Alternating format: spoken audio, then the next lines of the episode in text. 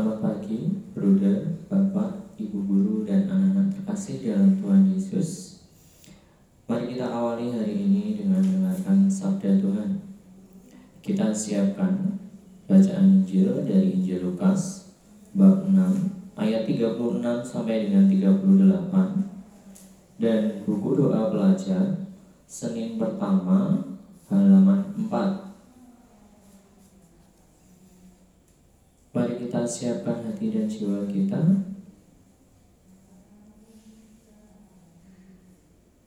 Allah adalah kasih.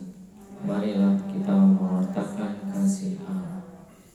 Mari kita buat tanda kemenangan Tuhan Demi nama Bapa dan Putra dan Roh Kudus. Amin. Allah Bapa Maha Pengasih Engkau menghendaki kami melakukan Bantulah kami melepaskan diri dari segala dosa, agar sanggup melaksanakan hukum cinta kasih-Mu dengan pengantaraan Yesus Kristus Putramu Tuhan kami, yang bersama Diko dalam persatuan roh kudus, hidup dan berkuasa Allah sepanjang segala masa. Amin. Bacaan diambil dari Injil Lukas bab 6 ayat 36 sampai dengan 38. Yesus berkata kepada murid-muridnya, Hendaklah kamu murah hati sebagaimana Bapamu adalah murah hati.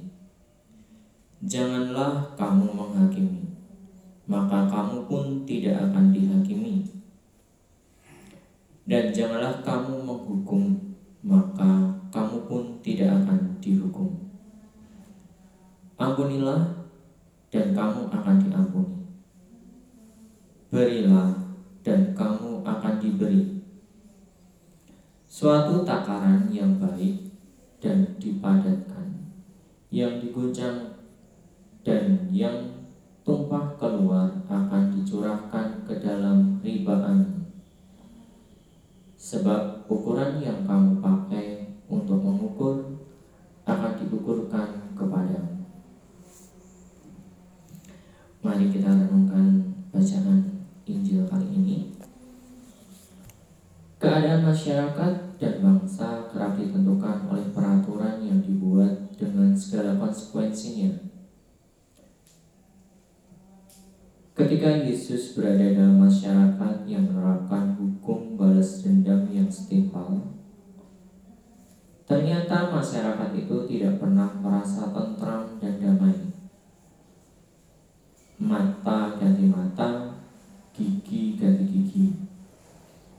Menjadi semboyan yang berlaku pada zaman perjanjian lama. Akibatnya justru terjadi konflik balas dendam, dan perang yang tak kunjung henti. Dalam situasi itulah sabda Yesus menjadi sangat relevan untuk mengubah keadaan. Tidak boleh menghakimi hati. Tidak boleh membenci musuh, tidak boleh membenci musuh malah harus mengasihi mereka. Orang harus bermurah hati, dan itu berarti berbuat melebihi dari apa yang oleh hukum dikatakan adil. Memberi melebihi apa yang. Mengampuni menjadi kunci pembuka untuk tidak membalas dendam dan bahkan menjadi awal untuk berbuat baik. Melawan arus hukum balas dendam tentu tidak mudah. Mengubah mental yang sudah tertanam berabad-abad tentu sangat berat. Yesus menanamkan kepada para muridnya untuk berani melaksanakan sikap bermurah hati dan berani mengampuni. Bahkan ketika Yesus ditanya, berapa kali orang harus mengampuni orang yang bersalah kepada seseorang? Apakah tujuh kali? Yesus menjawab, Bukan, aku berkata kepadamu, bukan sampai tujuh kali, melainkan sampai tujuh puluh kali tujuh kali. Artinya berapa kali pun tidak terbatas sampai jumlah berapapun. Sebab yang menjadi pola dan acuan adalah sikap Bapa yang bermurah hati. Ajaran Yesus itu tentu menjadi tantangan yang berat untuk dipraktikkan oleh para muridnya dan juga oleh kita semua yang beriman kepada Yesus Kristus. Keselamatan justru bisa dicapai melalui tindakan mengampuni dan mengasihi siapa saja termasuk mereka yang dikatakan musuh. Mendoakan mereka yang menganiaya.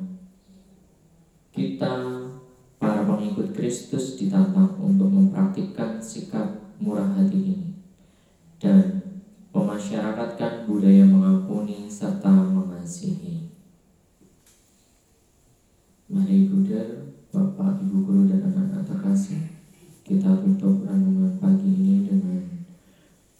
Senin pertama halaman 4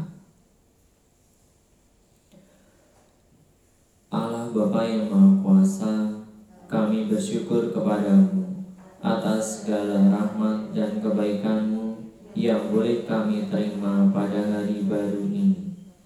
Bapa, kuasamu senantiasa membimbing kami Sehingga kami boleh berkumpul bersama Untuk memuliakan kegiatan belajar di sekolah ini. Berkatilah usaha dan kegiatan kami pada hari ini agar menjadi pujian bagi kemuliaan namamu. Demi Kristus dan pengantara kami. Amin. Bapa kami yang ada di surga, dimuliakanlah